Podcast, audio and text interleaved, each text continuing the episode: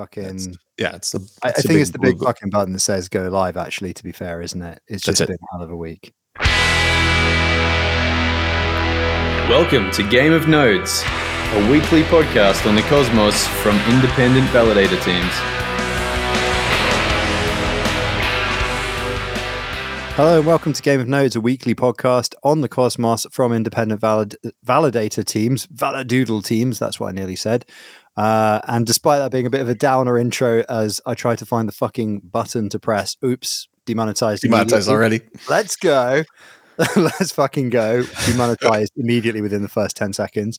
We have probably the most exciting show that we've we've all been looking forward to this for like a month or two, but working out everybody's schedule has taken fucking ages. So we've got Sunny, Jake, and Ethan to talk about mesh security, which is super fucking exciting if you're into, well, if you're into Cosmos making it, then you should be excited about mesh security because otherwise we probably NGMI. So let's go. Mesh security. Um, right. We're just to like ask you some questions about mesh security. Is that cool? Or do you guys want to like say something about it first? Are you like, I've just got to get this off my chest about mesh security? What a lot of people don't understand mesh, mesh security is. Is there anything you want to say before we just ask you dumb questions? I think we should introduce it because I actually told some people to check in because said today we're talking the future of proof of stake. So like maybe you should assume some people don't even know what mesh security is. They weren't around at the Hackwasm. They have not been following this. So maybe you should catch them up first before we go and drop the crazy knowledge. Let's okay, like, so Ethan, what you, the hell you've, is. you've, you've opened The crazy there. knowledge. You've said you've told people they're going to learn about the future of proof of stake. It is. And So I mean, like I'll to just tell say like, I security- started. I'll, I'll frame this way. I started Cosmos in 2016 when I got like built both Tendermint POS. I got into that one. I heard that like 2015. I got like super stoked about that one. And then when they explained IBC, inter blockchain communication, and how to make sovereign connections to that, this is 2016, right? And this is like mind blown. This is next level stuff, right? It took it okay five years to get everything out, four or five years to get everything implemented. But like it took people like three years to even realize this was a thing, right? Like it was so far advanced that it was like in 2020, we're like, oh yeah, multi-chain bridges is a good idea. And you're like, yeah, yeah, I've been working on that for like three years, guys. Um, so for me, mesh security is one of these next like mind-blowing things, right? I don't think it'll take so long to get out there because people are in it. But like, okay, we can have proof of stake. Okay, we dig that. We have bridges, like even IBC secure bridges is important, right? It's like, great. What are you building it? Send tokens. And you're like, no, no, we can build something more, right? So people are talking about building like, you know, cross-chain calling composition. And we're still working on stuff like that. And for me, like we're working on that stuff. And then mesh is like, let's just throw a bomb down here. Let's like take proof of stake itself, run that over IBC, and have like the like meta proof of stake like level of like like whoa whoa whoa this is what the hell's going on here right like so me this is one of those mind blowing things when I saw Sunny's talk in Cosmoverse I was like whoa like yes yes this is crazy this is awesome like it might not happen next week and the major change will take a while to adopt a major change but like yeah let's do it and let's get some tests going on it and like convince people like this is feasible it's realistic and I think there's a lot of naysayers just saying this is too much I can't understand it it's probably wrong but um but man it was, it was fucking sense and so like he this thing so went around uh, we had cosmoverse medellin uh what was that like a month ago six weeks ago five weeks ago something crazy and uh sunny dropped the first day that is crazy talk on mesh security and how it's a future and maybe you can give some more explanation sunny on why it's so awesome and then the hack was i mean architect out there jake and i didn't sleep for two days um, coded like madmen and ended up with a fucking like MVP that like it worked. It, the rewards aren't working, but you could stake tokens on one chain. It sends it across a chain and it would actually stake it, cross stake it, and like add validators. You could stake it across the validator on the chain, and that was pretty fucking crazy. And it's like you know now open source, got contributors, and um, we even got a record out of it. So, um, fucking That's awesome. uh, thank you for that one. Thank you. I think Sunny sent that one. So um, yeah, yeah, it's good. So I, I just want to say that framing it like this way for me, this is like in terms of infrastructure level, it's a lot. It's the biggest mind blow I've had since IBC. So um, maybe Sunny can explain a little more like what it is, and before I dig into like the future, how it's going out. So, Yeah. Sunny, it's my thing to always ask if you've ever. You, I've, I don't think we've ever done any engineering work together, so you probably never seen me do this. But I always just say, "Okay, everybody, can you just explain this like I'm five? So that's probably another good introduction to like, from your point of view, like mesh security. ELI five it to me. I am a moron.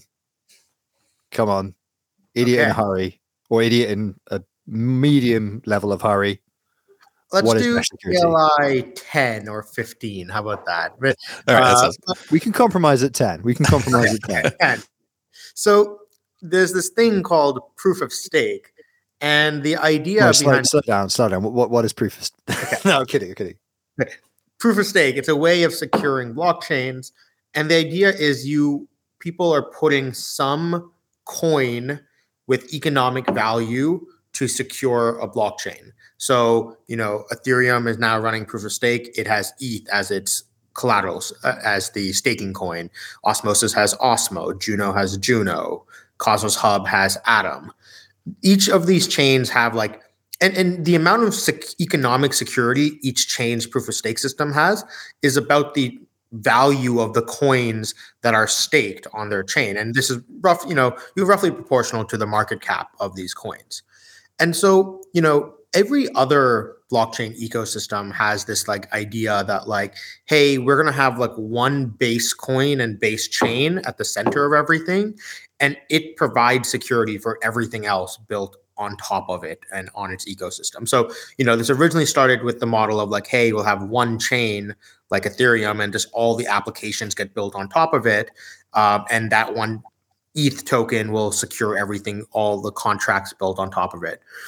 We, we realized over time, or they realized over time, we knew that for a while, that that's definitely not going to scale uh, long term. And so then they're sort of then that move towards this world of like sharding and like roll-ups and stuff where it's saying like hey we can have still have one base chain and have all these other chains but they still get their security from the one uh, base token so this is kind of like what the polkadot model did where they're like hey we have all of these parent chains uh, people can build their new chains but they all have to use dot staking and use the polkadot validator set in cosmos we, we take a different approach where our goal is to make something that has no single central point of failure, no single token or chain at the center of it, but really build this network of sovereign in, interoperating chains, which is what we've built so far today.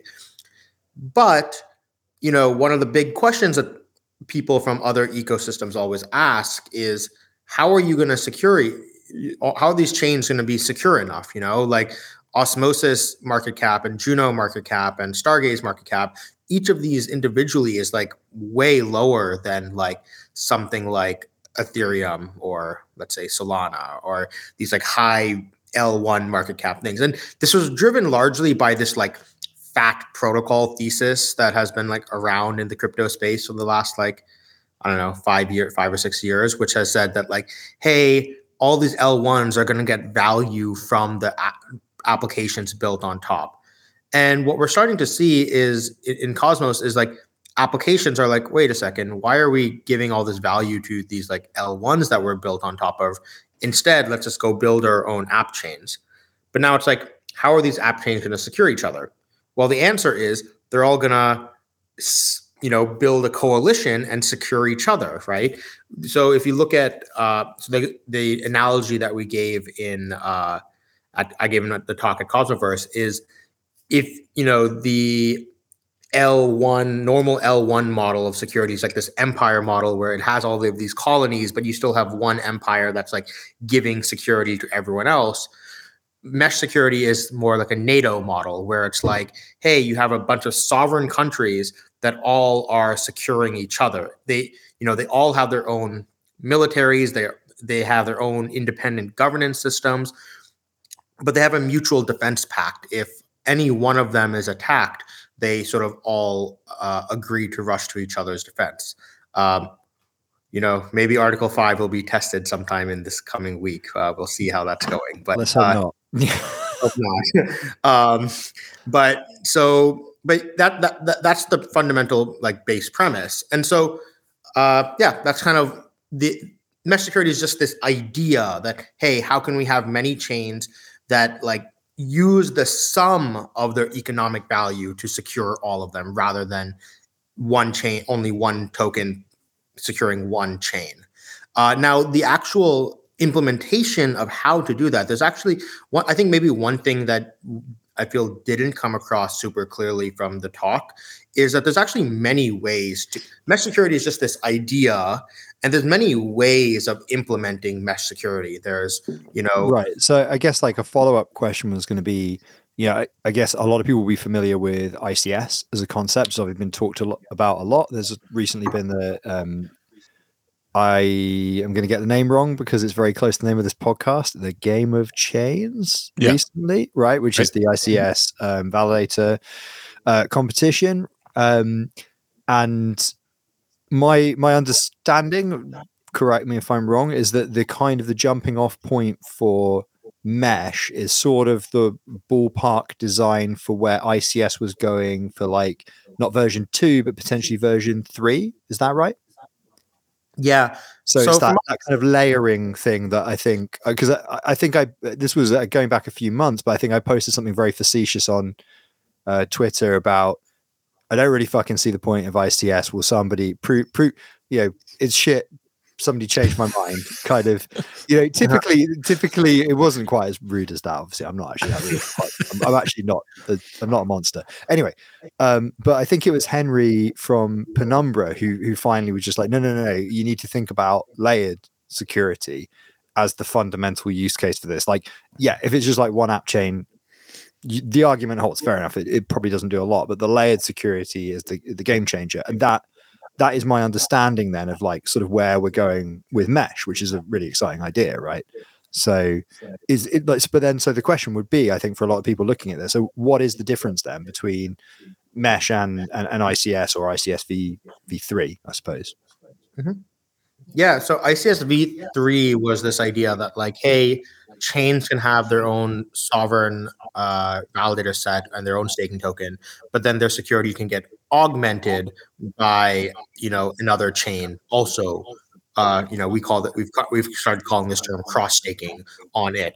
Mesh security is and and so the ICS v3 design was saying like, hey, there'll be one chain that's like you know provi- doing this augmented security for everyone else. Mesh security was basically just the idea that, hey, we can take this mechanism and do a couple of things. One, run it bidirectionally. So you can say, hey, chain B is getting security from chain A, but chain A can also be getting security from chain B. That's how you so in it's like weird because in the ICS v3 like version, it's like only one chain is getting the sum of both of the market caps, while the other chain, the provider chain, is not getting that. So that's and then the other thing is saying that hey, you can actually be getting you can be a consumer from multiple providers. You don't have to be a consumer of only one provider, one uh, security provider at the same time, and that's how you can get this like mesh going. So instead of just being a bilateral thing between two chains, you have it's a multilateral thing between many chains. Right. Okay. So then I guess the, the so the interesting thing uh, about IBC is how it's quite a small protocol. Like it's quite easy to conceptually understand. It's very it's very tightly defined, and and essentially anything that can do the send receive acknowledgement cycle correctly formatted can talk IBC and kind of heterogeneous um, protocols can use it. Right, so it's actually a way to bridge from beyond the the Cosmoverse, if you like, to other ecosystems that might want to bring assets into the cosmos. They can be a part of the IBC verse, even if they're not a part of the cosmos ecosystem, right? So, and this is maybe this is maybe a characteristic me comment of jumping ahead, looking at a cool thing and being like, "Gosh, I wonder where that's going in five years." But my question is like, because a lot of this is focused on the idea of shared security via DPoS is there a way of generalizing the concept of mesh security further such that you can accommodate potentially other chains that aren't using DPoS as their mechanism but still want to rent security, say? Because you, you, I guess you lose, you would potentially lose that bi-directional element if the other chain works in some very fundamentally different way, right? Yeah. So I, uh, I think the bidirectional thing is not core um, I think it, the potential bidirectional is core, but when you designed it, what it is, it's unidirectional, but both sides can do unidirectional. Basically, you have a channel that says chain A can provide a chain B. and you can turn that channel around, but you can just run one of them, right? You could say Mm-hmm. that basically, you know, hey, Stargaze will take security from Osmosis, but Osmosis doesn't want Stargaze security, right? Like totally fine. You can run it both ways. You can run it where you go one way and they take 40% of the security from Osmosis and Osmosis takes 3% from Stargaze or five, right?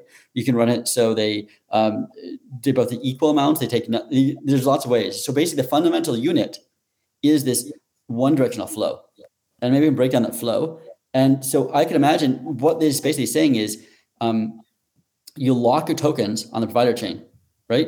Now those can also be used to stake on the provider chain as well, like a staking derivative contract. You can also like lock this thing and it'll also stake locally, right? But if it's not, a, a, if that's ideally, if it's DPS, but it's not DPS, it doesn't matter as long as you stake it, right? You could, um, I mean, I guess that most of them are, but you could you could stake dot, you could stake uh, right. If IBC dot is connected somehow, right? Let's say you could stake your dot on it. You take your Solana on it, which is a totally different thing. Well, I guess I guess your point is that as long as it's bridged across, it's the Yeah. same as a voucher token received over IBC, isn't it? To, to some extent. So as long as it's locked up on the provider Yeah, it's chain, locked up on the provider chain, right? It's locked. Yeah, it's like a voucher token. Right? And what you send as a voucher is it has multiple. So this rather than sending it here, lock it up and say it's going to one chain, we lock it here, saying this is my collateral here.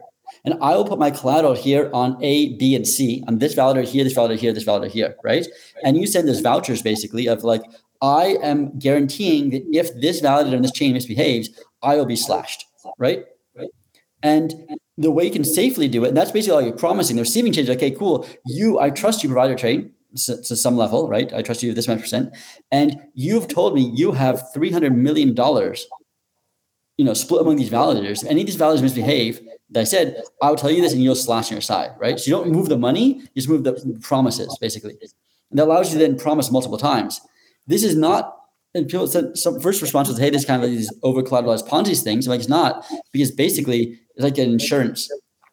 Uh, think of the insurance thing that if you are insuring a thousand cars, you're not supposed to stick a thousand cars value of the hundred thousand cars in the bank as collateral to prove that you can cover them. You probably have the money to cover twenty cars in the bank, right? And maybe you have more ba- big pockets later, you can pull stuff out, but right away you can be able to cover twenty of them. You don't need to lock up all of those because the chances that the thousand are all going to just go wrong at the same time. And proof of stake only slashes like five or ten percent usually. So like Right. now, if your money is here and it's on three different chains, even if they all slash you, you won't even lose all your money.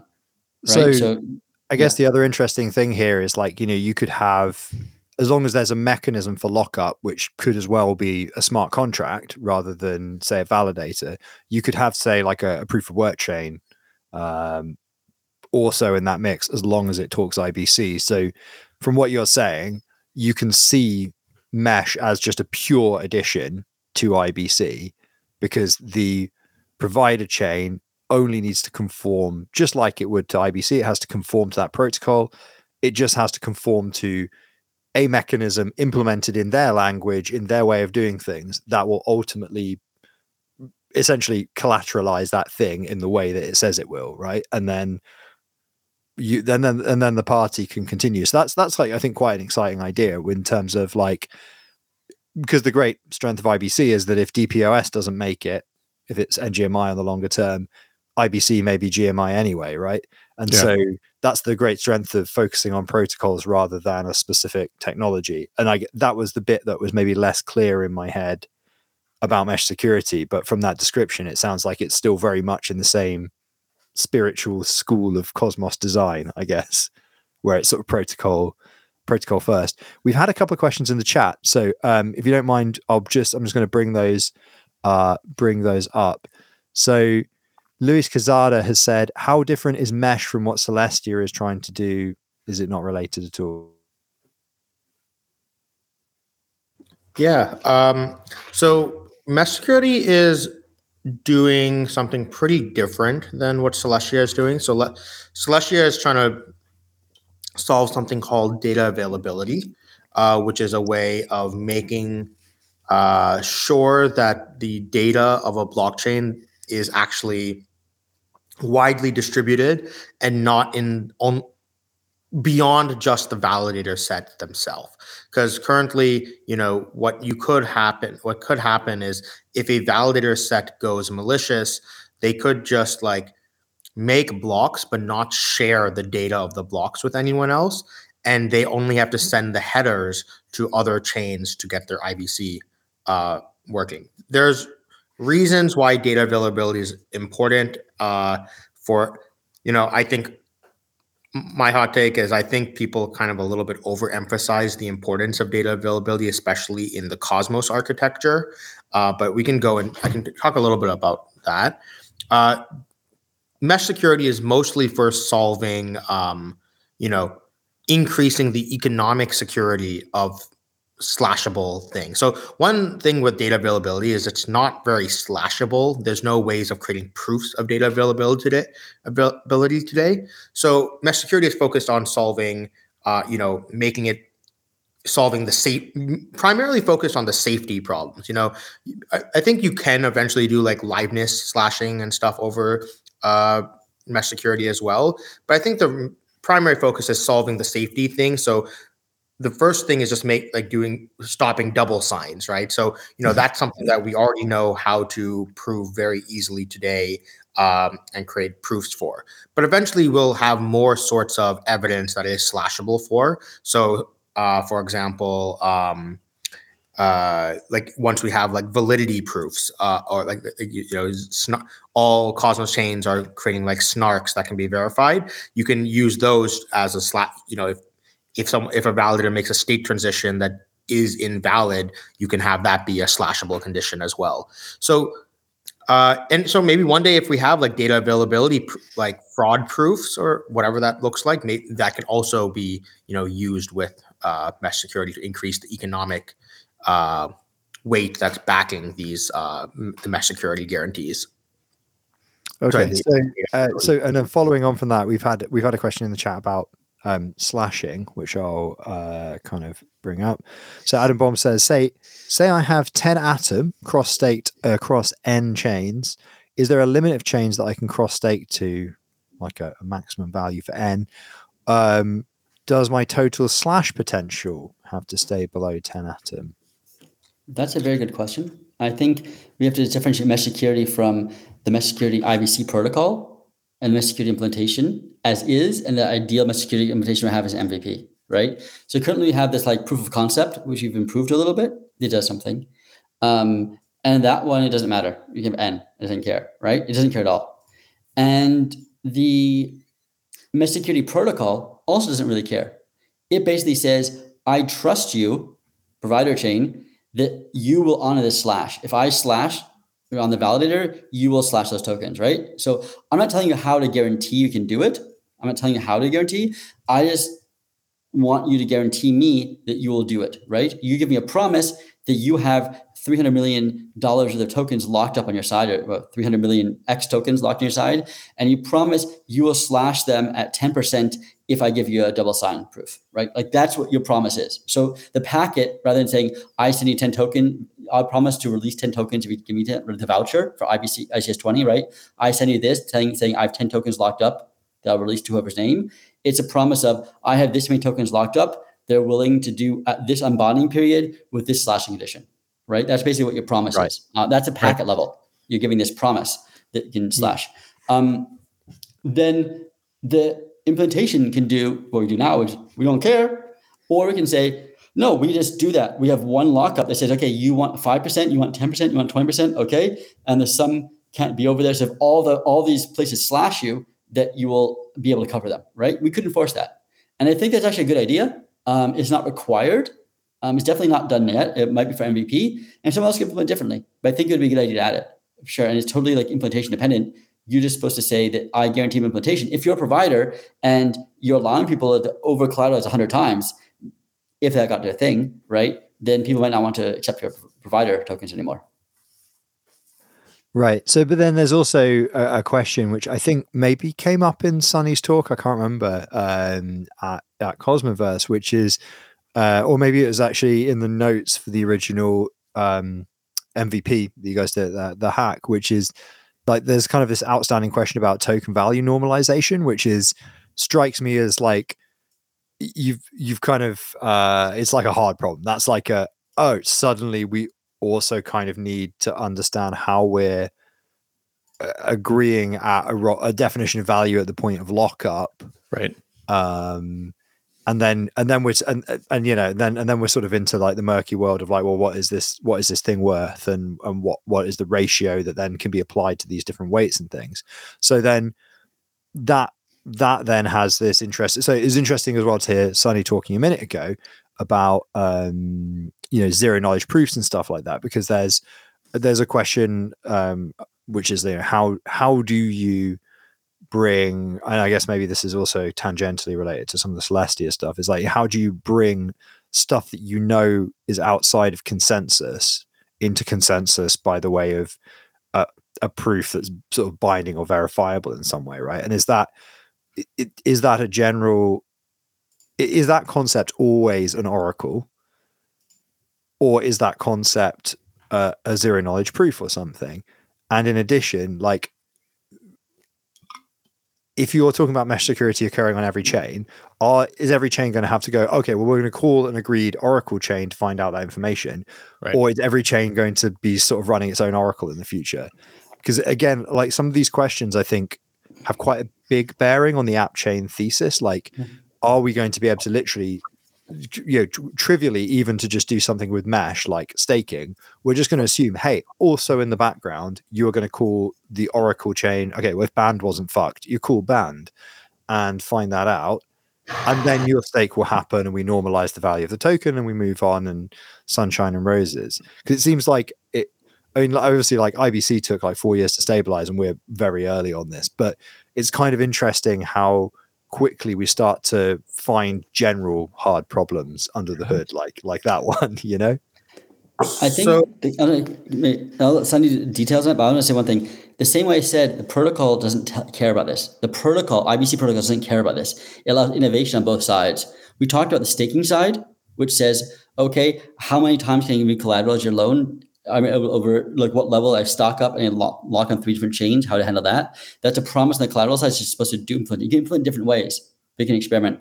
The, the, the, that's a provider chain, right? The consumer chain basically says, I have 1 million Juno and 500,000 Osmo and 40 million stars on three different things supporting me. Its job is to normalize them into its native token and to figure out, actually limit them and say, hey, cool, I don't care if you put all the Osmo there, I'm only letting Osmo have up to 40%, 20% of my voting power, for example, right? So its job so it's, it's the it's job of the consumer chain. The consumer to, can put any way it wants to, which is basically normalizing remote tokens to its token and mm-hmm. then also providing like limits on percentages uh, for that.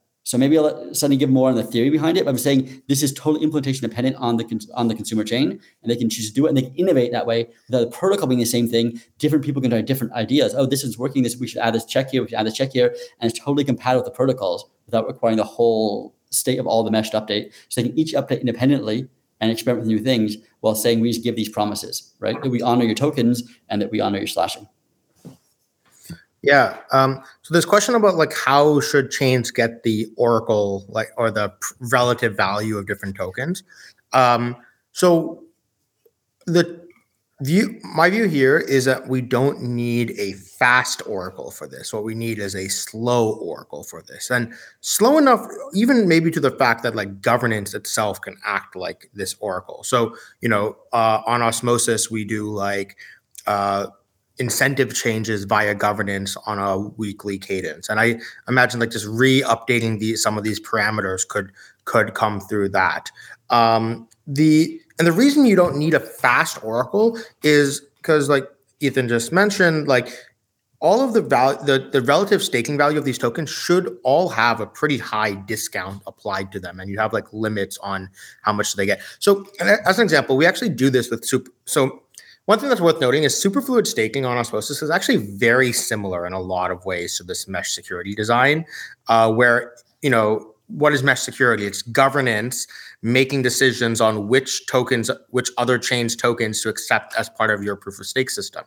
Superfluid staking was basically osmosis governance making decisions of which LP shares of other people's tokens to accept in our proof of stake system. And what what happens is what we do is we apply a 50% discount to so we're using our osmosis on-chain pool prices, but we're providing a 50 we're doing a 50% discount to the uh, value of those tokens. And that that allows us that we only update the relative values of these tokens once a day. So even if there is like some fluctuation in those in the values, the hope is that there's not going to be more than a hundred percent or fifty on the upside, fifty percent on the downside change in the relative value of any one of the tokens, like at a faster cadence than like w- one day. Or if there is, you know, we should be having like some sort of circuit breaker for those situations, anyways, right? So um, yeah, that, that that's a general idea. It's like because we provide enough of a discount factor to the to the staking value, it allows us to use a slower oracle because it doesn't always need to. We don't need to know the exact exchange rate between any of these two tokens. It's more of like a you know rough, as long as it's within you know some rough some rough. Uh, okay, so explain like I'm five moment. Why why is the discount needed? Um, the discount is n- needed for one couple of reasons. One, you don't well, we, we want these limits to make sure that another chain doesn't like just have complete control over your chain. So you you know you you want to cap. Let's say you're doing mesh security with like ten other chains, right? You don't want any one of them their economic weight. You know, let's say one of them is like much bigger than any of the others, or they're you know one chain just happens to be doing a lot more cross staking than the others. You don't want them to suddenly get like a third of your uh, chain's voting power. So you cap, you can say like, hey, we're capping any other individual chain at a maximum of like 10% of our chain's voting power. So that way, you know, even if one of these tokens goes through a Luna like situation where the that the value of those staking tokens becomes like, you know, effectively got the chain could have been taken over, then you know it doesn't have this like takeover power on your chain. Sure. So yeah, I understand that in terms of like the the cap of, of I guess like value or, or, voting power, but where where does like the need for a discount come in insofar as it affects the cadence of needing to attain prices, say? Yeah, so so the discount comes from you know how much you're willing, depending on how fast you want your Oracle to update uh, that that's kind of why in like the osmosis case we put a 50% discount because we're like okay we're, we're making this bet that like it's not going to the price is not going to go up 50 or right so that's so the 50% is more a hedge against potential volatility than it is like a hard and important like if you had a super fast oracle available at like a millisecond cadence well not millisecond cadence wouldn't matter because blocks are still six seconds but five seconds, whatever. Like you could, you could, in theory, if you had an oracle at the cadence of your blocks, then not have um, a discount and just purely have. We want to cap voting power at this, and actually we can trust that the price, like we're not going to lose fifty percent of the value in between one block and the next. It's just fucking impossible, right? Well, actually, what you want to, what you're actually kind of making a bet on is really it's not going to change that much within the course of an unbonding period, because what you don't want so in the superfluid staking example, let's say you have one token that's like worth, you know, or let's say a Luna situation where it's worth a lot of money, um, and then it's like has a high value in this in our in your staking protocol, and then a week later that those LP shares are worth basically nothing. But at a block less than three weeks ago or two weeks ago, and also like less than a bonding period ago, it's actually worth a lot more than it was. Well, now it's like, hey, you could you you could do some double signs at this older block and you're going to get slashed at the current block but that's fine because those lp shares are worth basically nothing in the current block so you, that discount factor is also it's not just based off the oracle update it's also based off of like assumptions on the volatility during an unbonding period right okay that makes sense uh, so I guess kind of related question on on governance. Uh, Tidygrades has asked, um, does mesh security affect yeah. in any way the governance in each chain, or does it remain the same based on token weight held natively? I think the answer to that is you can decide, right? That's the the notion. But uh, I'd love to hear their opinions, both because Osmosis and Juno are probably two of the chains that will be implementing this. I'd love to hear their opinions. Um, there is currently no way for delegators to override their vote. Let's put this way in the protocol. We could add this. It's an interesting idea. Very, very good question. Uh, thank you, Target NFT. That's a great question. Um, so currently, you just delegate to validators remotely, right? Um, and the current implementation says if you have remote stake on validator X or local stake on validator X, it doesn't matter, right? Like if that much stake is on them at the end, normalized with all the discounts, et cetera, et cetera.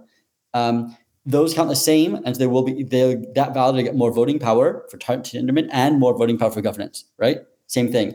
But the remote delegator cannot override the vote on the validator. That's a current implementation. Um, I don't know if we should make it so the remote delegators can override it, whether the current implementation is good, or whether we should limit it so we separate out the remote vote actually doesn't increase the tendermint power of those validators, but has no impact on the governance power. Those are all actually three interesting ideas. I'd love to hear the opinions of both other two chains on which one makes sense for them. But yes, anyone could pick it out, except adding remote governance from Delegator, I think would actually require protocol changes. Can I uh, can I chime in with a question here? Um, the Frey, are we midway through another another thing? Is it time? Is it question time yet? um, so, yeah. Look, I've missed a couple of things here because my connection has been horrible. It keeps bloody dropping out pretty much exclusively when Sunny starts talking. He's even in your country. Um, probably, oh, are you here? I'm in Sydney right now, by the way, Sunny. Where the hell are you? Oh, nice. I'm in uh, Melbourne. Uh, I don't know if he's talking. It's like literally just frozen as soon as I said that. But um, anyway, so Melbourne, no, Melbourne, um, Melbourne, Melbourne. Um, yeah, Melbourne. I'm in um, I'm in Sydney, so I just I drove down here yesterday. That's why I'm in a dodgy ass hotel. Nice. It's really tough. I'm at a uh, It's like Dogecoin hackathon in Melbourne, which is why I'm wearing this uh, uh, hoodie. Oh yeah, that's pretty awesome, man. Just whip up here. Like I'm gonna be here till uh, Saturday, so Cool. You know, I'm free all Saturday. nice. um. Anyway, so I was just thinking while you guys are talking, and the the, the information I need to actually decipher my problems already been probably talked about. But um, is there any potential for like ultra whales on a chain from um, the cross staking? So I don't know whether we've already talked about whether this is like a liquid staking thing where you can stake your already staked stuff, say Juno, then to Osmo. But say you get someone like any any validate uh, any big validator like um, you know Cosmostation, right? Who obviously have just shitloads of tokens all over the place, um, and they you know want to do a proposal, say on um, Atom, and they really, really want it to pass, and they take all of the supported chains tokens um, and still maintaining the price risk on all those external chains, but then just cross stake it all to their validator on um, you know another chain. Is that is that going to be a risk of like ending up with ultra whales for governance votes? Well, there's a lot of open questions about the whole governance thing.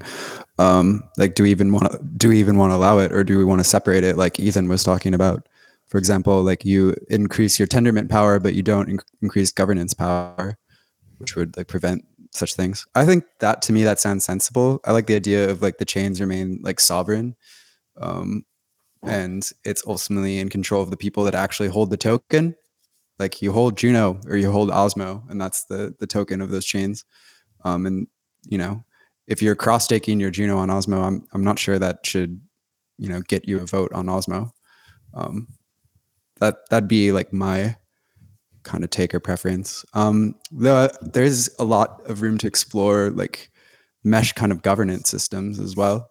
It's another whole class of mesh protocols that could be like very interesting. We're still in the very early days, but I guess to answer your question, I am personally kind of like I don't think we should like you know like allow for like cross like we could build governance into mesh security protocol and that's actually something that some people might choose to do um but i'm, I'm not sure it's a good idea So basically, to this point, that those kinds of things haven't really been um, firmed out yet, and you probably need, uh, you know, I guess that probably need to be experimented with in in the um, in the test nets before they went to a main net. Did you want to say something, Ethan? Yeah, I think that a first hand of all, we up? definitely need to test this stuff out. So we're working on a, a prototype, like a functional MVP that can be done test nets, and maybe some low value chains could try it out.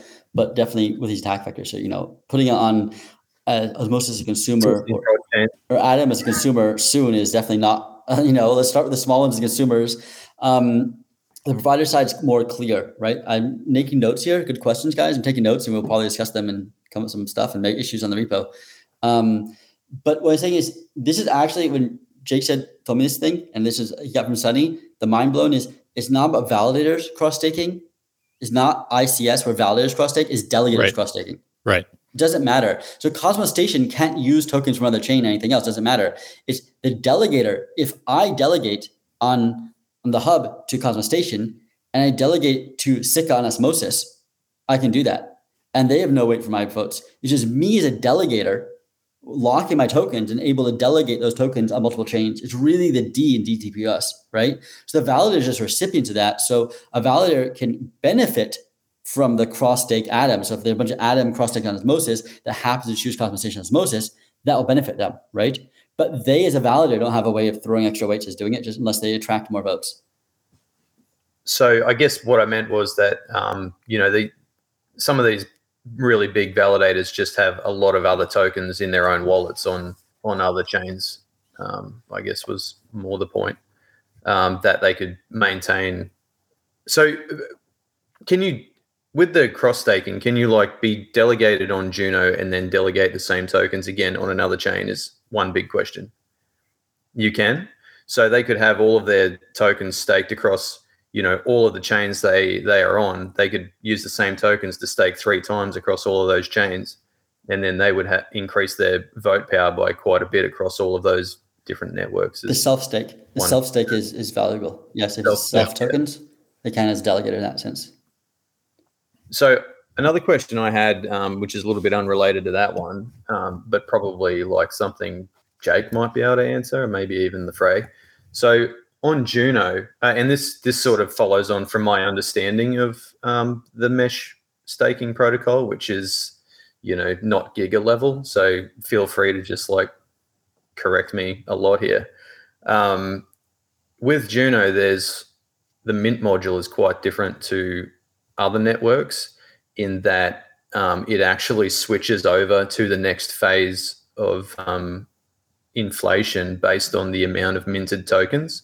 So if, and I'm taking a guess here because I don't think I've actually received this information yet, but if cross staking actually mints tokens um, on the um, consumer chain, Mhm. wait, the host chain, whichever side it is, um, will that then throw like the total uh, amount of minted tokens out of whack and potentially make the uh, the inflation schedule change No. prematurely? The answer is no, because we wouldn't let that happen. First of all, um, second of all, uh, you know, right now uh, the current like implementation does not involve minting tokens.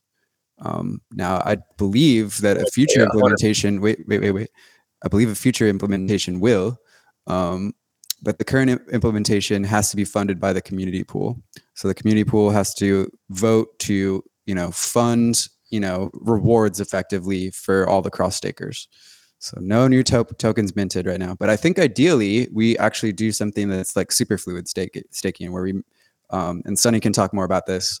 Um, but that's not ready yet. And when it would be ready, we would make sure that it works with like the Juno minting module because Is so So I So think, I think that might have been where I got so my wire crossed because I remember that um, in the HackWasm um, presentation, I think you've actually talked about that type of implementation based on the superfluid staking um, situation on Osmo. So maybe that's where I got that from. So quick, quick, quick, just follow up from that. The uh the community pool is that being used because government governance has to approve the incentives, or could it be any valid address with funds that is specified as the correct wallet address by governance? So like in theory, could you have like a DAO DAO multi sig where you just say, "Oh, we'll make a sub DAO Yes. to manage this, and we'll give it funds as long as it's an address that's Yes. agreed on by governance, you're sorted, right?" Okay, so so actually that means that almost any chain that has Bech32s can work with this, right? Like well, or any wallets really. I guess that's the point. Uh, isn't it? it doesn't have it doesn't have to have the conceptual implementation structure requires CosmWasm. That's that's the main requirement. right Okay, now. yeah. So the, the Uh, I think- I think once uh you know once we get a little farther with the prototype, I think in like Q1 it'd be like really great when like the osmosis team has more bandwidth to like have like a generalized superfluid module like on the on the like native SDK side that can like kind of allow for like a better user experience around it. So um we're actually getting really close with our prototype. There's we have like basic rewards they, they work. We have to refactor them a little bit but it's like it's mostly there. Um, and then uh, going to basically the slasher is the last thing. Um, and then we have a working prototype we can play around with. Um, but you know i think the the ux won't be as great as it could be if we had like a native sdk module. So to make like a really like what if you already have staked juno or you already have staked osmo? Yeah. well for this prototype you're going to have to unstake them or you're going to have to have basically liquid tokens in order to use it that's obviously not ideal. And so um you know this is where i think some like development on the sdk side can make like you know cross staking like a really great or make mesh security and participating in mesh security a really great user experience. Um, we are going to have a ui for it though which is also pretty sick. Um, we have a we have a team working on that. Design dao shout out to design dao. Um, it's going to be sick.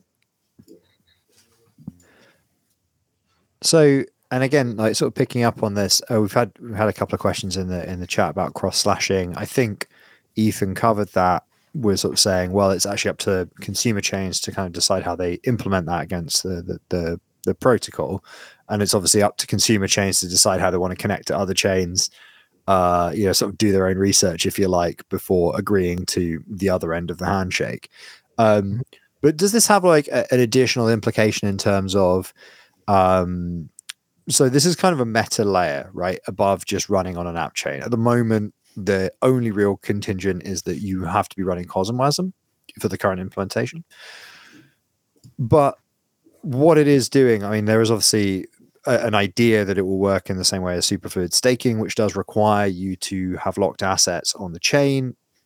Obviously the the the protocol itself is uh, i think as we've discussed broad enough that as long as the assets do get locked, it doesn't have to be staking. But there is a question here about like you're moving the abstraction for the user away from chain level to a meta chain level.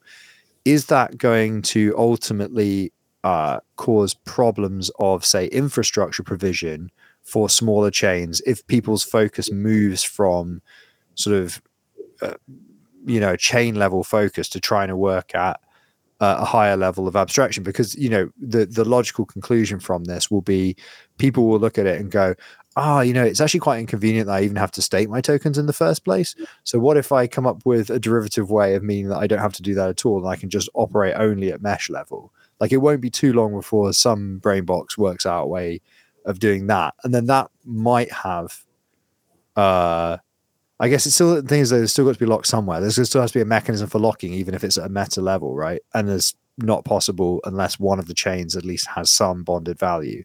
But is there is there a potential vector for, I guess, essentially creating more economic security at the cost of taking away the app chain benefits from smaller chains that are a part of like, let's say, a cluster of chains? Because if you're like let's say you're a new chain and you're in the kind of cluster of chains around Osmo Juno, right? Stargaze. If you were just like the fourth chain in that little cluster, is there a danger to your val set there? I mean, obviously you've you can limit the VP, so your your governance is secure, but you're kind of going to be like stifled by the people around you, if you see what I mean. Like from an app Mhm. chain perspective, it might be counterproductive. Yeah. So I think I'm, I'm not sure if I fully understand the question, but it seems to be like a question of like, hey, like early stakers and validators tend to be like the bedrock on top of which a lot of these chains as communities get built. And so it's like, will mesh security like harm that community, like the usage of proof of stake as this like community building thing? Because a lot of your stakers might not be actually your token holders, but actually just be coming from other. Right. They're moving to a higher level of abstraction than just Yeah. I am a holder on chain X, chain Y, chain Z. They're Yeah. going, I just hold some Cosmos tokens. I stake them on some chain. Didn't matter. I cross stake them. Yeah. it doesn't really matter which one because all these ch- all these chains are talking bidirectionally. Let's imagine that they are in this future world. So I mean that's kind of the whole point of like capping the voting powers and also like capping the rewards that different like the idea is that like you should be augmenting uh security but like if you're more bullish bullish on osmosis than anything else the incentive should still be to stake pure like pure stake osmo rather than cross staking something else right because you know i think that's how you get governance power i think you know things like MEV revenue might only go to like Mhm. direct stakers or something like that. Uh, and so there are like th- there are like reasons why uh, you you don't you would still be incentivized like if there's a new app chain that comes along that you're like really excited about the potential for that app chain specifically there are still reasons why it makes sense to you know acquire that chain's token and stake it directly rather than just cross staking the cross staking is sort of just a nice to have benefit that you get. But part of the goal of the crossing as well is that you're starting to earn the token of this of this new chain as well. And so, you know, there's this idea that like, you know, I think maybe airdrops are going to start to move into that direction as well, where instead of like just airdropping to, you know, let's say Juno holders, you can offer cross staking to Juno stakers, and that's a way for Juno stakers to like earn your new app chains tokens, and you know, so yeah, I think there's like, uh, I, I think I think we'll. I think there'll be new ways of community building that takes advantage of mesh security. Okay, makes sense. Are you talking about yeah Blockchain? 'Cause i mean you also Mexico- like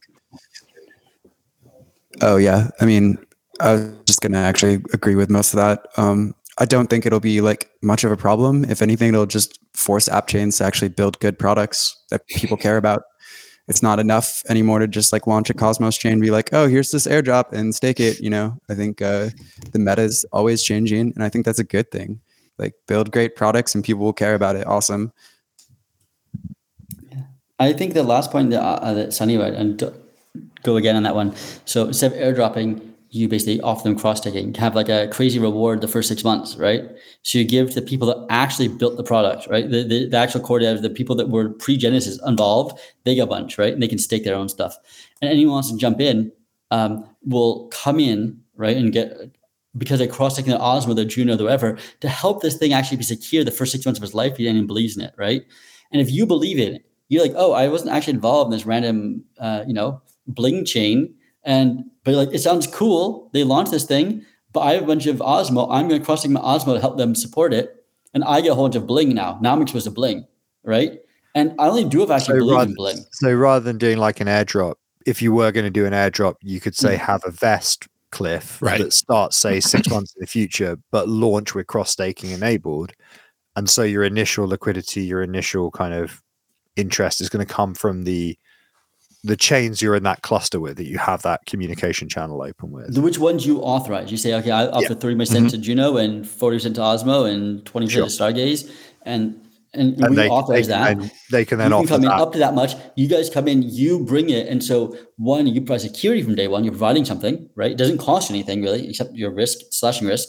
But you use your tokens to provide security, and you bring attention to it, right? If you care about us, now you're exposing yourself. Hey, there's an option to to secure this other chain, and get f- more or less free extra tokens because you're already, you know, you already locked your tokens for Osmo anyway because you believe in Osmo. It's like, well, I'm locked for Osmo, so might as well lock for this Bling thing too. And if you think it's a stupid coin, you won't you know, do it. So it kind of attracts those people and gives them initial tokens. So I think it's a great way of, um, it's like a better than airdrop for me. I guess more and call it a mesh drop maybe something like Mesh that drop. I think a mic drop maybe, guy. Give him time. It's all It's coming at the end. Yeah, that's why he's got that mic, just in case. um, we don't know what's in that mug. It could be whiskey. Um, Ethan asked uh, Ethan asked one of us to to share the mesh security diagram. I'm going to have to do it as an overlay, so it's going to look a bit weird. Apologies for those of you who are watching on on YouTube, but uh, here we go. you can share your screen, damn it. Oh, there we go. Yeah, cool. So this is I made this uh, a few days ago, uh, talking to Jake and put this out there. So you can find this on the uh, github.com slash cosmwasm slash mesh dash security repo. Check it out. Um, links in the uh, in the video description, um, and it's also in the chat. Yep. everywhere. It's everywhere. So check this out. This is basically an image of everything we're talking about. The top is um, this image. You can look into it. Might help make sense of everything we were saying in the beginning. This is the current implementation, and what else are we thinking of? It's not the final one. There's all these details about how the governance works. Great questions. But basically, the top is you lock up Osmo on that second to top one, which Mhm. then does native locking, and then it lock, sends to multiple cross checks to multiple chains. They send over IBC. The consumer then funnels from multiple chains, funnels from multiple chains into one meta staking thing, which is where we want to have you know super fluid staking type module control there, so it can do all the normalization. It can figure out what tokens worth what, discounts, etc. apply, and do that kind of super fluid thing to then give those. You say, okay, there's only Tendermint validator power, not governance validator power, whatever else, and that's the one that kind of funnels it in. So those the protocol between the green and green is more or less fixed, like the IBC protocol and their functionality is more or less standardized. But how the lockup works and ties staking and how the meta staking one ties the bottom, that's huge experimentation there. All these questions about who has governance power, where does it go, is there limitations to how much you can do, how to discount, how to handle oracles. Those are basically those two purple boxes, which I think are really, really good places to experiment.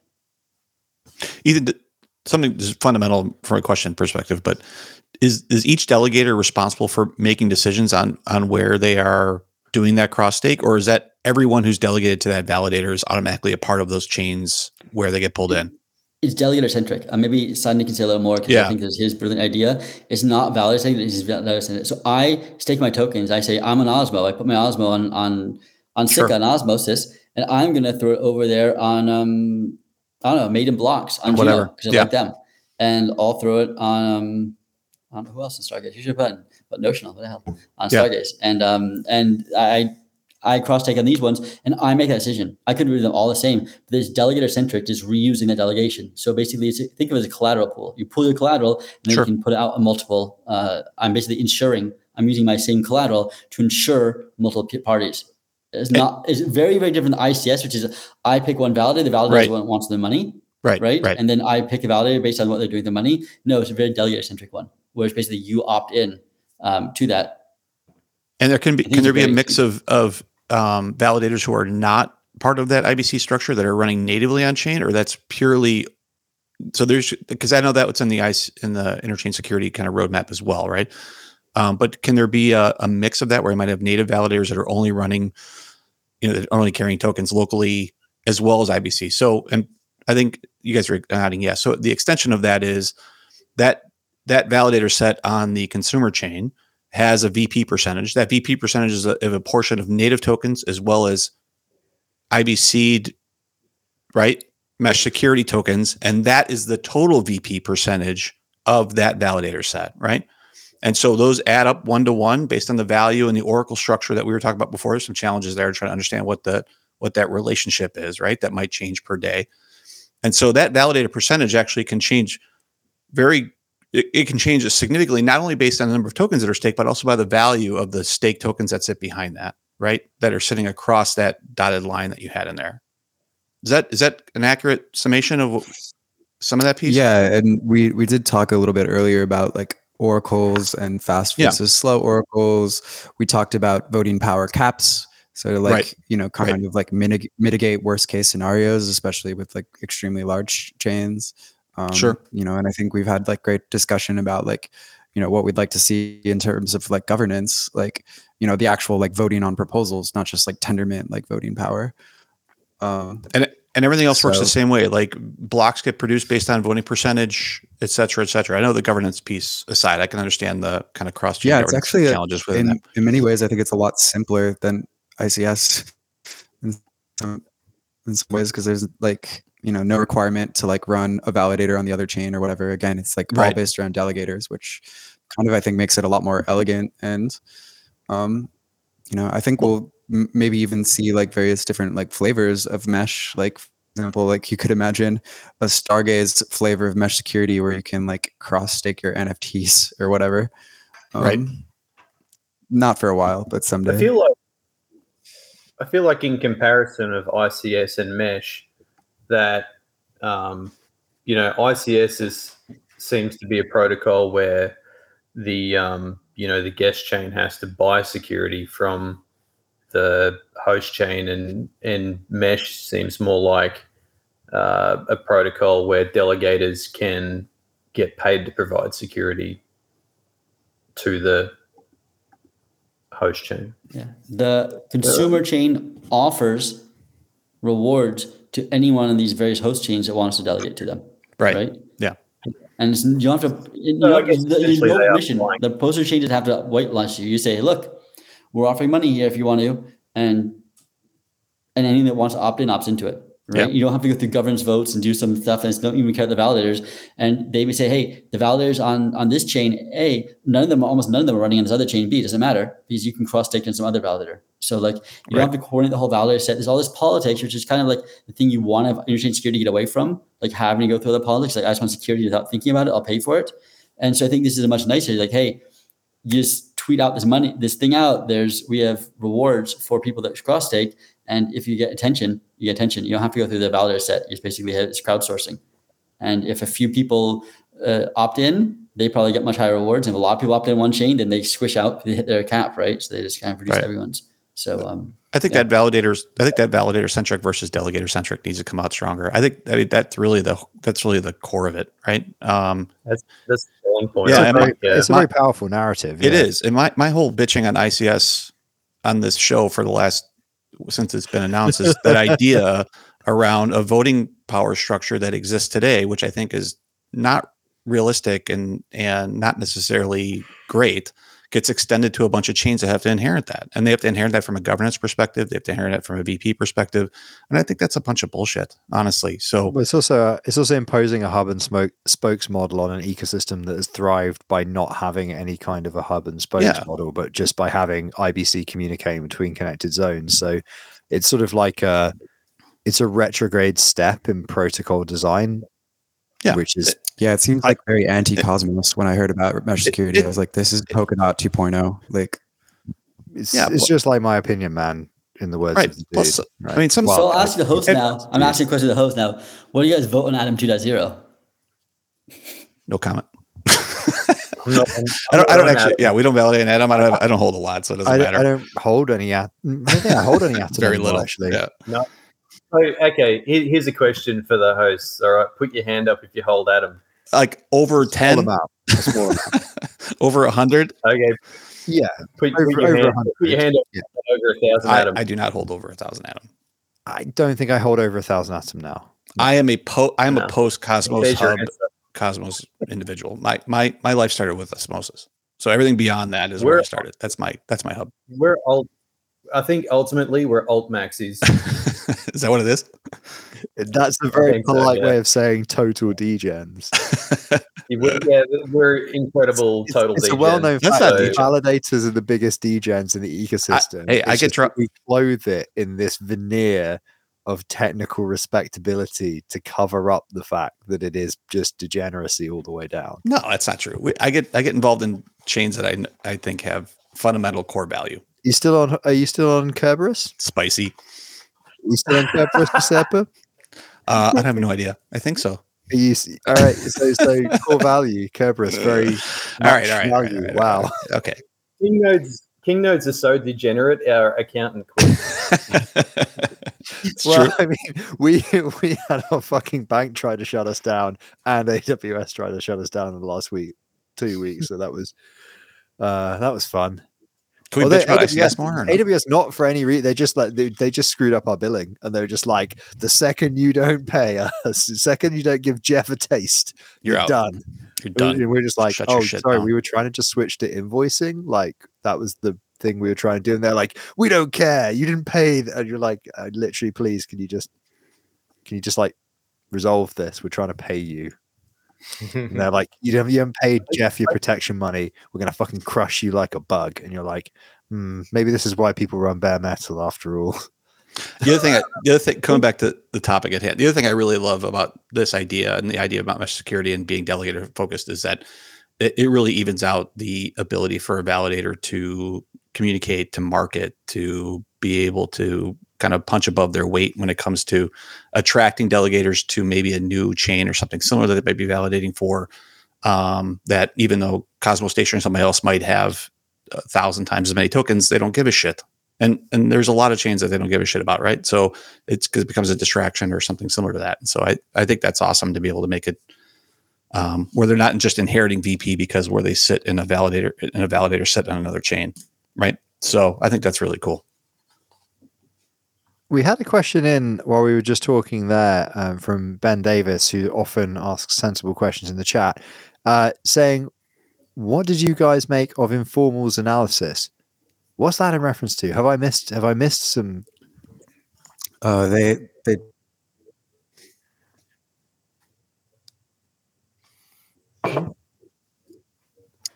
yeah they did some analysis with like a lot of really big math equations in it and it's kind of funny because like mesh security is like not even like like we're still working on it. So it's like what what did they like actually analyze? Um they also released a whole ui to, tool. They went to the effort of building a whole ui tool to just you know as a comparison.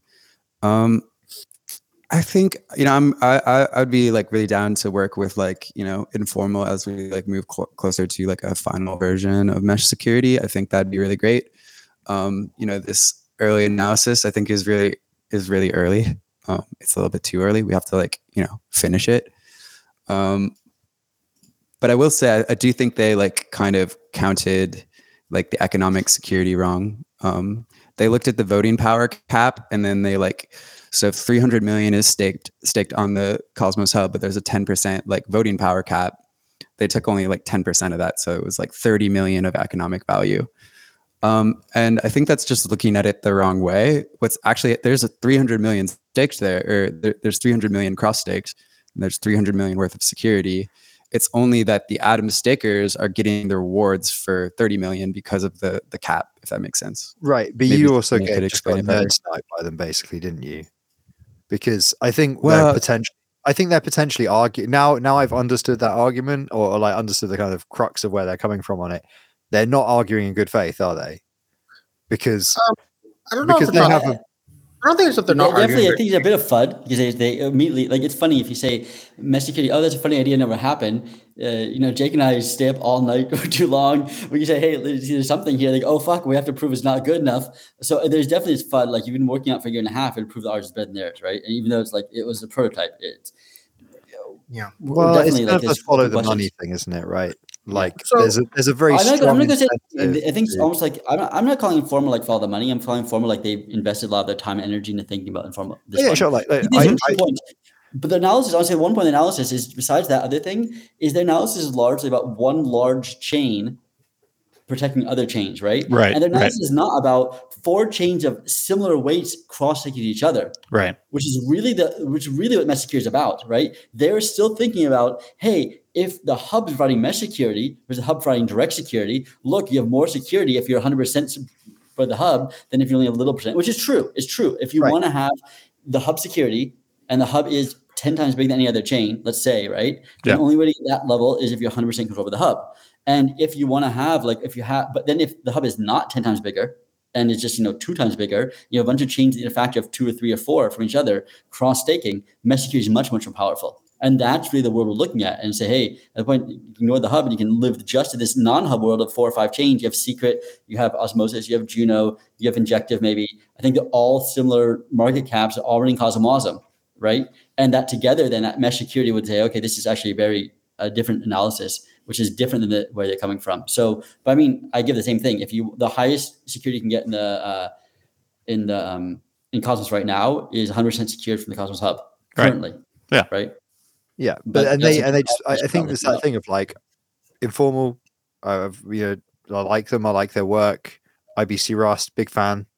You know, Mhm. but it's like they they it's I I think they're just very very blinkered by the focus on the hub because their economic incentives are so so heavily aligned with the fact that the hub has to be a hub, and it's like it's now at the point where people who think like that that's fine. That's just that if this is just your opinion, that's cool. But if it's if it's going to get in the way of like the the development of the cosmos more generally, and like like shitting on other ideas, it's like okay, like chill out. It clearly clearly isn't it, the the future of the cosmos clearly and self evidently has to be that these other ideas that are more about smaller, lower market cap app chains working in heterogeneous ways that are talking to each other by protocols but have internal implementations that are vastly different. That is the only way the Cosmos makes it.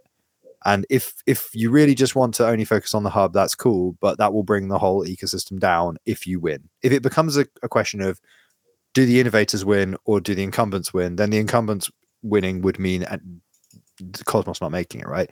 So I think that's why I'm being a little bit of a t- like free son of a prick about it because the the danger of letting of let like it's just like a minor bit of fud because they're like, oh, the idea isn't fully threshed, fleshed out, and you're like, yeah, fine, it's it's kind of natural to to to their incentives are we've been working on this thing for a year and a half and mm-hmm. we want to just be like hey come on guys you don't get ahead of yourselves but it's also like very i think it can also be quite insidious to let those kind of ideas go a little bit unchallenged in this sort of a, a discussion because there's a lot of there is a lot of money and there is a there and there is actually you know kind of the future of the ecosystem at, at stake in terms of like we you know you do need to encourage people to keep an open mind about this new developments that are coming along right and and to be fair, in in this document, I'll put it in the link in the show notes too. But in this document, they they do recommend to switch to mesh security when it's ready. Like even with that ten percent that that I think Jake called out on the power cap, and so they're it's before their math class at the end. But before that, they do say like when it's ready, switch to it. So and that's early, right? So I I mean credit, you know, they recognize it. yeah yeah, Uh, and on a lighter note as well i just want to say that It's fine. Like people, it's fun to criticize them. I think you know the more people we have looking at this stuff, the better. Yeah. Um, if I wasn't so busy like trying to like build shit, I'd spend more time like engaging, you know, with like responding to the analysis. But I think you know this is the kind of feedback that makes like you know like protocols like mesh security like a lot stronger, and we'll be happy to work with them as we get like closer to the final implementation. The only thing I didn't like was just like yeah, I don't think they calculated the the math right. Um, but you know, can be fixed. Yes. Can be Who fixed. cares? just want to say as well that on the point of Ben generally making decent points in the comment, he also observed that Null likely holds more uh, fought than Atom, and that and he's really actually just excited about the return of the castle, which I can confirm. Although to be fair, maybe that's more Jabby actually. Jabby was the real Jabby, Jabby was the real Fortis degenerate. He nearly ruined himself on that one. Um, He went deep on the castle. he went deep into the castle, lads. Um, okay, It's so funny at the end of it. We're like, man, we've been saying it's a fucking Ponzi the whole time. What are you doing? And he's like, turns out it was a "Uh, Ponzi. He, he even knew it was a Ponzi on on on the way on the way up and on the way down. so, um, So we have, we have a question here from Soy2 Studio because he was he was talking about some um, some questions that Nick White of Celestia um, is a bit of a critic, and so I've asked for some more pointed questions other, so that we can bring them up. Um, so one question he's got here: uh, in case of an attack, you would have to fork every chain with malicious cross stake on it to penalize them. Anyone want to um, add some commentary to that? Uh, I don't believe it. You mean this talking of attack is a successful Byzantine fork of a consumer chain? I, I think I think what he's talking about is that if a consumer chain were to, you know, have some sort of uh, WASM attack that may have been successful and halted the chain or, or something similar. I think, I, think- I think I, if I remember- if I remember correctly, I, I think his point was that if a provider chain is actually malicious, it will just censor any evidence from being submitted to it so that their own validators don't get slashed. So if like I have a chain that's like, you know, providing security to another chain and then, you know, I can just like prevent of the evidence coming in, which is a couple of things, which is one, I mean, yes, you just chose a bad provider chain, right? And the whole point is that, you know, you should not be relying on only one provider chain to provide your full security, right? You should be relying on many provider chains to do that. So that way there's not just one chain can do that. Uh, the second response though is we actually so uh, thinking about this exact problem actually led us to come up with this uh, new idea that's like ki- kind of helpful for uh, dealing with censorship of, of mesh security evidence, but actually just helpful for dealing with censorship of any kind in Cosmos. And so we're calling it interchain sanctions. And how that works is let's say you have a chain that's like let's say osmosis is like censoring someone from doing from submitting certain ty- some from submitting transactions, right? I mean, one thing is that you know the goal of our threshold decryption and all that kind of stuff is to help solve that.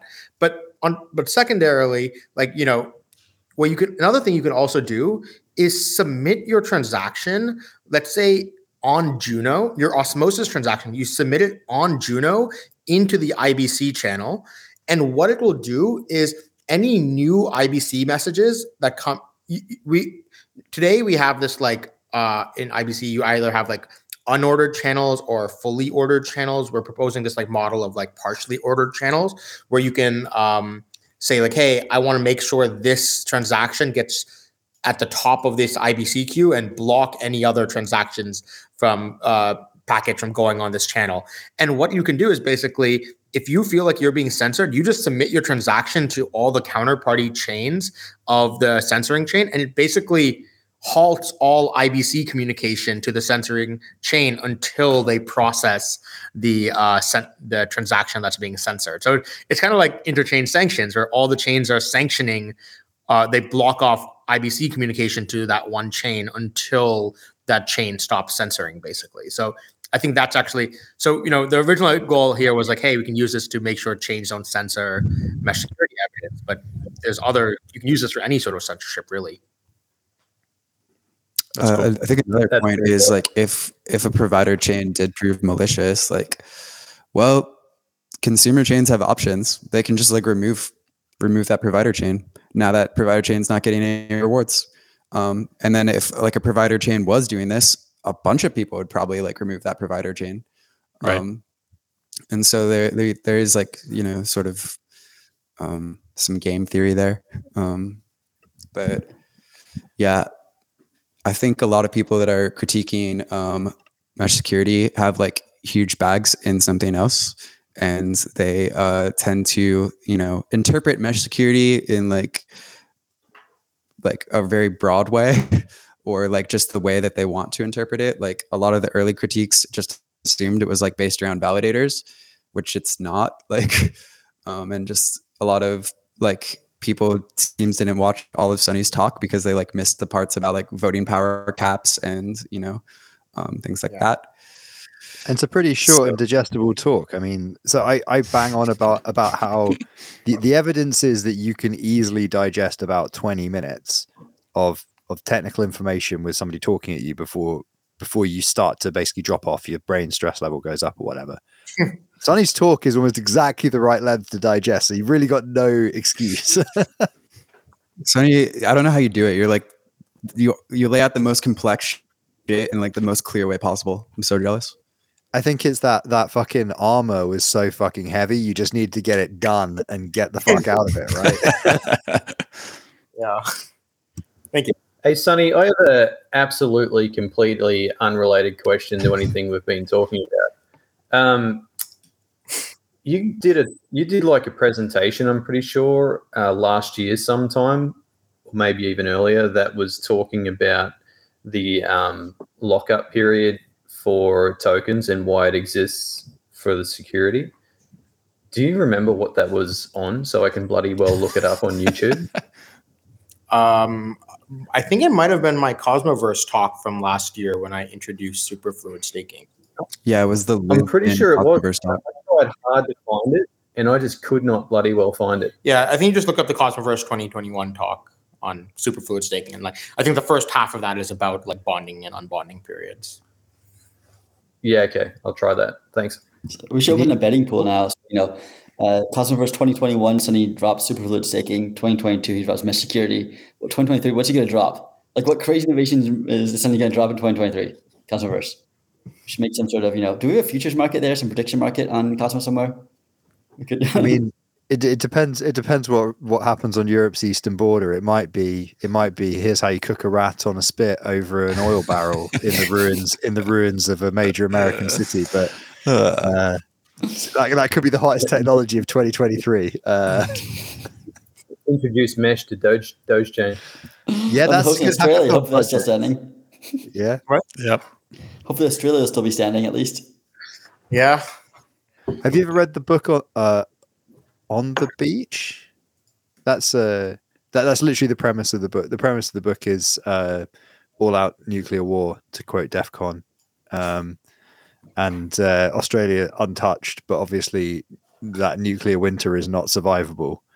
Uh, so it's basically about a bunch of Australians going like, "Oh no, we are actually fucked. Oh well, better get a pint." How much, how much beer do we have left? that would be my summary of the book. There's like just a lot of there's there's like a bunch of like American naval ships that are kind of caught out in the Pacific that just rock up to Australia, and everybody's just like, "Yeah, you guys really fucked it." Anyway, how long we got left to live? Three months. Oh Anyway. shit. Okay, right. I guess I'll go walk about for a bit, and then I'll have a pint and take some Valium. And that's, that's What's the premise here? Is that Australia on its own doesn't have like enough resources to like can't it is it's not self sufficient enough. No, nuclear winter, basically all the plants will die. Yeah. Okay. Yeah, all the plants, that. all the plants die. So, um, Yeah. and the radiation level, the background radiation level goes up so much that you have a, a- like a statistic, like there's a statistical um, likelihood of you developing like life-ending cancer that is like a cliff.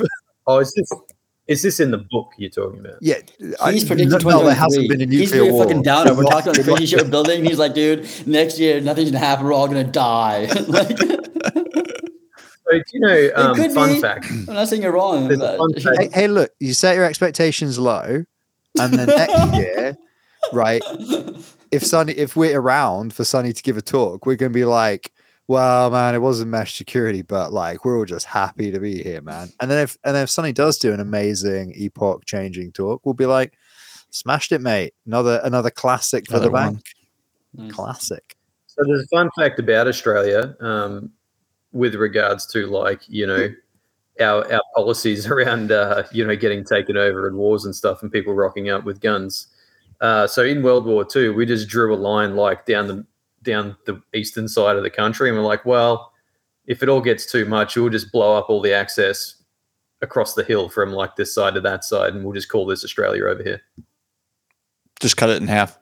just go like, Like, fuck it. You can have this part. It was it was the scorched earth policy, so similar to me with my Well, it's what- it's what Russia did, wasn't it? basically move everything over the Urals. Um, and, and which actually was a, a- an interesting historical point is that when the European empires were at their height, the Russian aristocracy uh, felt um, like FOMO, I guess, for not having their own exploitative empire. So they put a post in the Ural Mountains, and on one side it said Russia, and on the other side it said the Russian Empire. Citation needed. This was something. this was something I read in as a seminar reading when I was at university as a tangential thing, but I'm I'm certain I didn't fucking hallucinate this. Uh, and it was so that they could basically be like, no, no, no. At this exact post, at this point, up to here is European Russia. It's like European Russia. This is Russia, Russia. And then here is the empire. I mean, they're the same contiguous bit of land, but believe me, they're they're definitely different. Um, so it sounds like you kind of did that, except without the post, without the. We're just like, yeah, we'll let that bit go. It's Like, not that's fine. You can have We got part. another one. We got another one. It's a better one over here. like that one's last year's. Okay, cool. Um, sorry. This is this is the problem. This is why this is why we have normally the one hour limit on guests because after an hour, our attention span wanders onto random subjects. Uh, The- I was, I think that's the danger. Um, meanwhile, so- I'm googling Ural Mountains Russian post.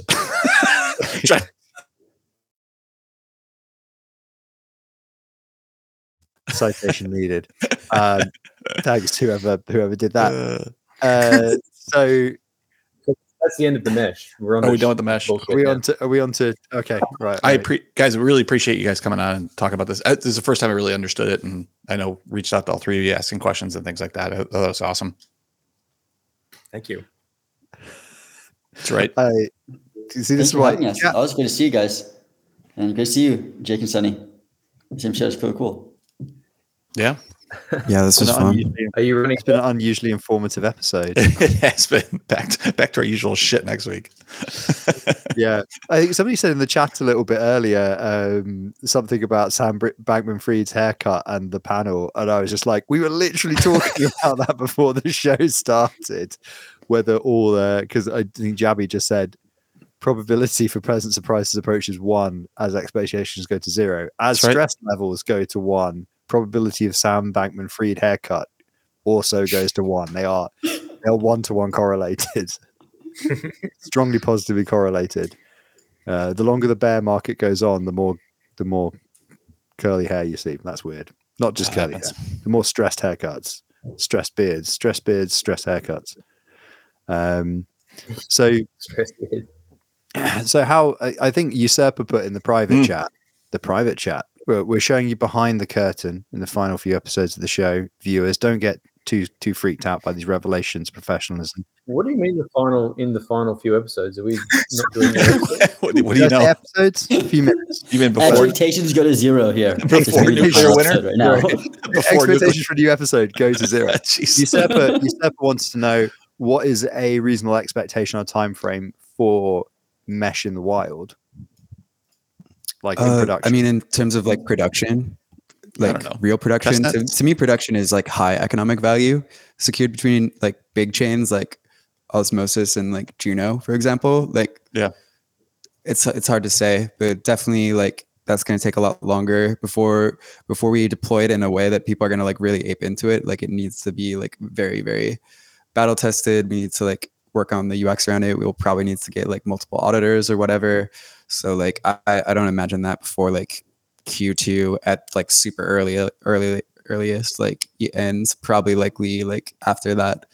In terms of like uh fuck around and find out test and prod pro- prototype end of the year. I'm serious. Like we're gonna fucking make this happen. Like No. no, Really? I'm, I'm- yeah. It's, um, don't yeah. Fuck Like, around, find out in um, 2022. Wow. yeah, I think I think uh, I think it'd be really fun to just like do it between like Juno and, and Wawa or whatever, and we'll like even like cap the amount of rewards so it's like not like we'll we'll just like put some hard caps in there to like keep people safe. Mhm. But I think you fundamentally just like have to like you know test these things out with like small amounts of like real money. Otherwise, people don't have incentive to like try and break them. So um, I think yeah, uh, I look for that by like the end of the year. Somewhere like somewhere Jake's yellow. lawyer is having a fucking hemorrhage like at this exact moment.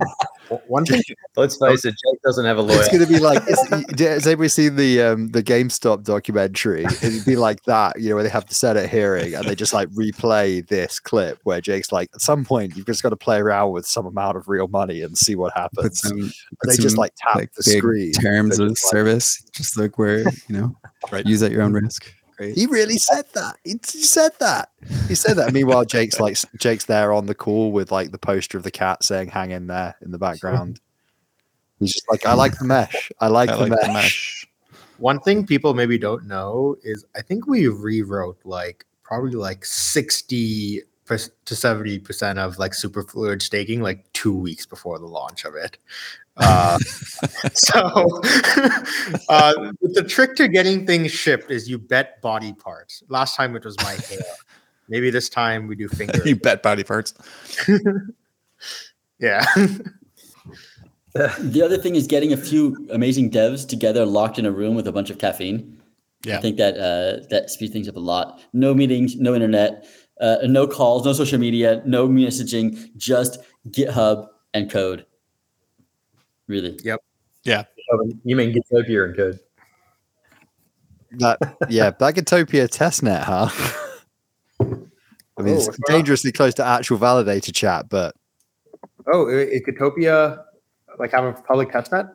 there's a yeah, there's a there's a testnet. Um, There is. We we're on the short list. I think I think we might That's actually be exciting. I think there's some people mad compound staking, and I think we're out of the Valve set already because we're just like, it's a test net. We're not going to fucking run an Orco compound. people script. compound stake test nets. It's just like, oh my Dude, gosh, guys. It's Just not- unbelievable. Idiotic. I was like, Drives me fucking nuts. I'm not fucking doing. And then yeah, we're out of the set. I'm just like, okay, well, if you have challenges to do, whatever, fucking text me or something. I don't know. It seems like really, it, they've got a good product, but they does seem quite disorganized. Would be my not my lukewarm take on on how they're doing. Some some people were going fucking ham on uh, on defund test as well. So we just like did an upgrade and turned like um, inflation off. I think all all test nets should should have it. There's inflation. no reason to have it on. off. So on, on Juno, I'm actually trying to out compound the the prolific And there's still that one fucking guy. I've I've not checked in a little while. Yeah, but I'm I'm auto compounding to the entire rest of the fucking set from the bottom up. So Like I've almost got him done. I mean, I think Arcane should adopt like uh, on osmosis. We only give out the staking rewards once per day because otherwise, you know, it's this game of having to like auto compound Yeah. every block. When if you just do it once per day, then you can just give it to like restake or something, and they can just auto, you know, Auth and they just auto compound everyone's once per day, which is like I don't know. I think the right way to do it. Epochs all around.